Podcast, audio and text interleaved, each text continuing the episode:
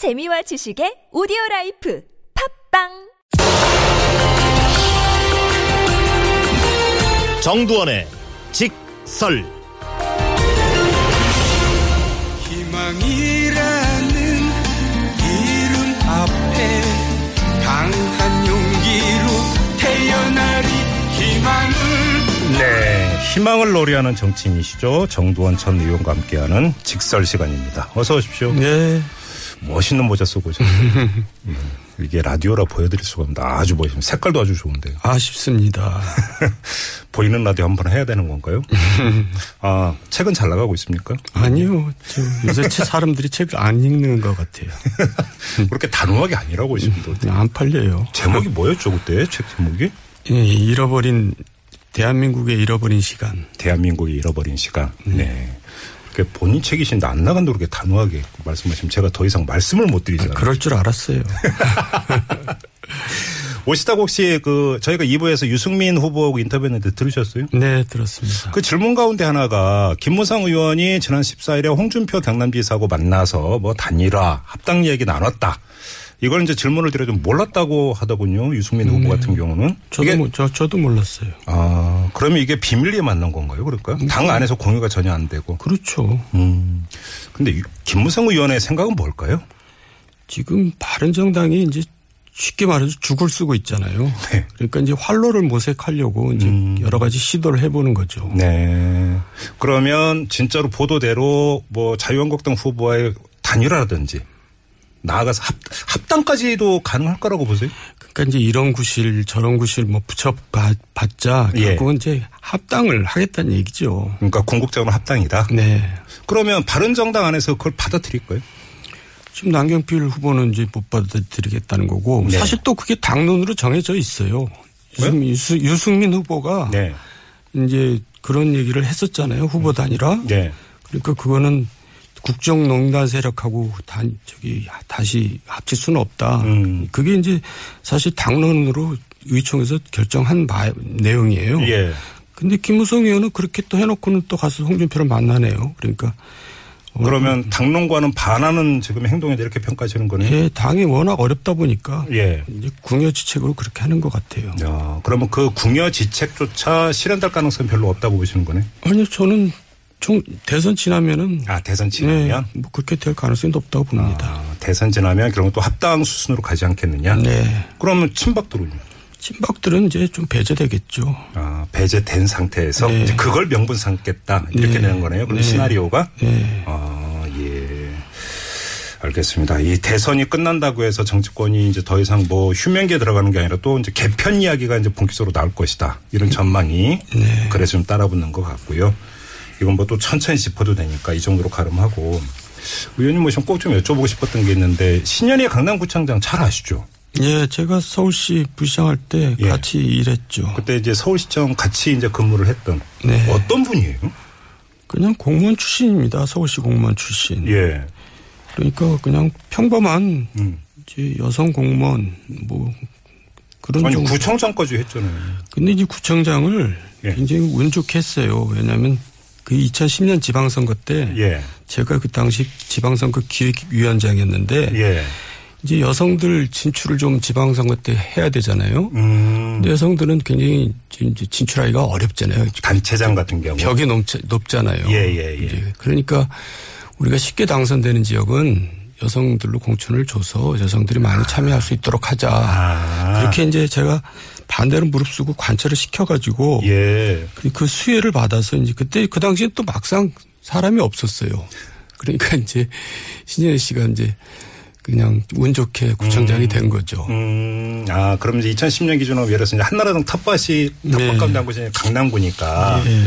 그러면 전략적으로 좀 여성을 그 공천에서 당선시키자. 그런 거죠. 그걸 의원님이 앞장서셨다고요? 예, 그래갖고 제가 오해도 많이 받았어요. 뭐 특정인을 뭐 공천시키기 위해서 제가 그러는 것처럼. 네. 근데 제가 신현희 구청장하고 뭐 개인적으로 가까운 사이도 아니고. 예.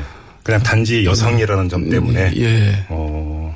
그때 어떤 그런 그 의원님의 그 판단과 이것을 지금 시점에서는 어떻게 자평을 하십니까?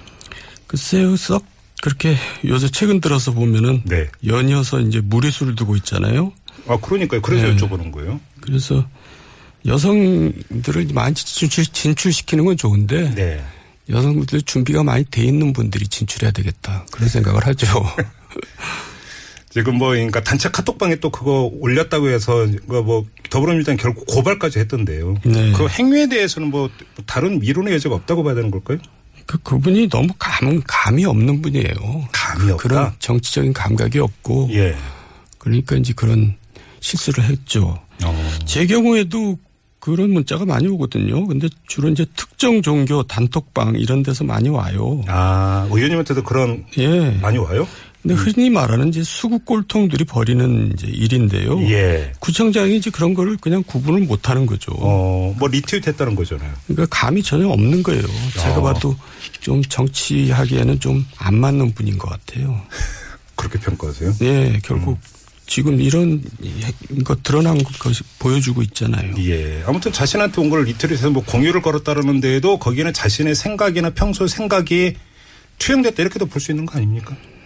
그러니까 본인이 이제 그걸 모르고 전달했다라는 얘기는 뭐냐면 네. 잘못된 걸 이제 인정한 변명이잖아요. 예. 근데 그런 게 그- 그렇게 잘못된 거라는 생각을 못한 거죠. 아, 그때 네. 그 행위 시점에서 예. 분별을 못 했다? 그러니까 이제 강남구는 네. 일단 뭐 당선되는 지장이 없고 음. 또 강남구가 이제 쉽게 말해서 이제 보수층이 많다 보니까 예. 이제 그 그렇게 걱정도 안 하고 그냥 오히려 그게 이제 더 도움이 될 거라 생각하고 이제 음. 올렸겠죠. 아, 그래요? 예. 그러면 그거 말고 지금 박근혜 전 대통령 모으는데 화원 보내고 했다는 거 있지 않습니까? 그런 음. 행위는 어떻게 평가하세요? 그러니까 이 구청장은 별로 언론에 등장 안 하잖아요. 예. 그러니까 이제 뭔가 언론에 등장하고 싶은 그런 생각도 있지 않겠어요? 어, 마케팅이라고 보시는 겁니까? 그렇죠. 이제 자기 또 이제 뭐 구청장 하다 보니까 더 욕심이 생길 수도 있죠. 어, 그럼 그 마케팅의 목표는 구청장 이번에 그럼 삼선이 되는 건가요? 만약에 다시 도전해서 한다면 그렇죠. 구청장이 목표일까 요 아니면 다른 더 큰 정치적 꿈일까요? 뭐 국회의원도 하고 싶지 않겠어요. 아. 구청장들이 국회의원들을 많이 꿈을 거예요. 보면. 예, 예. 그러면 국회의원의 꿈을 안고 자기 이제 정치 마케팅을 한 것이다. 이렇게 평가하시는 거예요. 그럴 수도 있다 이런 얘기죠. 그런 거. 그럼 박원순 서울시장하고 뭐 각을 세우고 이런 적도 있잖아요. 그건 이제 강남구에 이제 그, 이 강남구민들은 좋아하겠죠. 아. 그러니까 지금 한전 부지를 개발하는데요. 그 개발 이익이 1조 7천억인가 나오거든요. 계산상. 예. 거기서 이제 반이 넘는 8천억을 강남구에서 쓰겠다는 거 아닙니까? 그렇죠. 그렇죠. 그럼 나머지 서울시 나머지 전체 구들이 이제 그 반을 가져가라 이런 얘기인데 음. 강남 구민들은 좋아할 얘기지만 전체 서울시 입장에서 보면 그런 애도 부자군데 너무 네. 욕심 부리는 거 아니냐 그런 이제 반발이 있죠. 그러면 신현희 구청장 입장에서는 강남 구민에 대한 어필이다. 그렇죠. 강남 구민들이야 정말 좋아하겠죠. 그러니까 그 유권자들에 대한. 예, 8천억이란 돈이 들어오면 얼마나 쓸 데가 많겠어요. 예. 알겠습니다. 또 이것도 아주 명쾌하게 또 이렇게 평을 해 주셨으니까 이 정도로 가름을 하고요. 하나 더 여쭤볼 게 있습니다. 네, 박근혜 전 대통령이 어제 검찰에 출두했고 네. 집에서 검찰청까지 가는데 8분 걸렸다면서요. 음, 그 가까운 거리니까. 저도 생중계 보니까 금방 교통 통제를 하니까 금방 그러니까. 어우, 그렇게 빨리 가는 거. 예. 아무튼 그리고 또 돌아왔습니다. 네. 근데 뭐 차 안에서 뭐 이제 지지자한테 손을 들고 막 이랬다는 거 아닙니까? 총평은 박근혜 전 대통령 이런 태도는 어떻게 평가하세요? 뭐 저는 뭐 그거야 뭐 저는 썩뭐 별로 별로 평가의 대상은 안 된다고 보고요. 왜요? 본 본질 문제가 아니니까. 음. 근데 아무튼 그럼에도 불구하고 국민들한테 행위 하나하나가 전하는 메시지라는 게 또 있기 때문에 드리는 질문이죠. 그러니까 이제 뭐가 미우면 모든 게 다 믿게 보인다고 이제 너무 지나치게 이제 거기에 대해서 음. 민감하게 반응하는 것 같아서 예. 저는 평가를 유보하겠습니다. 아, 그래요? 그러면 굴하지 않고 또 질문 드리겠습니다. 네. 어제 이제 그 검찰이 출두할 때는 안 보였는데 끝나고 이제 돌아올 때 집 앞에 어, 최경원 의원, 네. 윤상현 의원 그리고 서청원 의원의 부- 그러니까 본인이 아니라 부인이 음. 나와서 맞았다는 거 아닙니까? 예. 그 그때 이제 그 청와대에서 이제 집으로 돌아올 때 이 친박 의원들의 이런 그 행동 한 번까 제가 여쭤본 적이 있었는데 이런 행동을 어떻게 봐야 되는 겁니까? 이것도 그냥 인지상정으로 봐야 되는 겁니까? 어떻게 봐야 되는 겁니까? 그러니까 이제 사저로 돌아오시던 날 풍경이 예. 여론에 굉장히 안 좋았잖아요. 그렇죠. 그러니까 소위 친박 8인방들은 이제 국민 입장에서는 국민 밉상들이거든요. 네. 그러니까 이제 이런 분들이 자꾸 눈에 띄면은 또 특히 이제 조사받는 날 아침에 안 나타난 이유는 도움이 안 될 것 같다는 것을 스스- 스스로들도 아는 거죠. 아, 여론이나 검찰에게. 예, 예. 음. 그래서 이제 아침에는 안 나타났다가 예. 이제 그리고 뭐 또 그걸 저 굳이 나쁘게 또 기다리고 있는 거를 나쁘게 저는 뭐 해석할 필요는 없다고 생각해요. 그냥 고생하셨으니까. 예, 예, 그건 또 그 나름대로 또 예. 이해를 갖추는 거죠. 그래요. 근데 좀 그 눈길을 끄는 건 서청원 의원 부인이 등장한 거는 이거 어떻게 해요? 원래 부인이 네. 서정원 정치를 다 한다는 얘기가 있어요. 그 무슨 말씀이세요? 부연 설명이 필요합니다. 그러니까 부인 정치가 되게 대단한 분이죠. 아, 부인 정치가? 예, 아, 서청원 의원의 경우가 그렇다는 말씀이세요? 예, 그건 다 우리 저 다 아는 얘기예요. 저는 몰라요. 예, 그러니까 좀 더 추가 설명이 필요합니다, 의원님.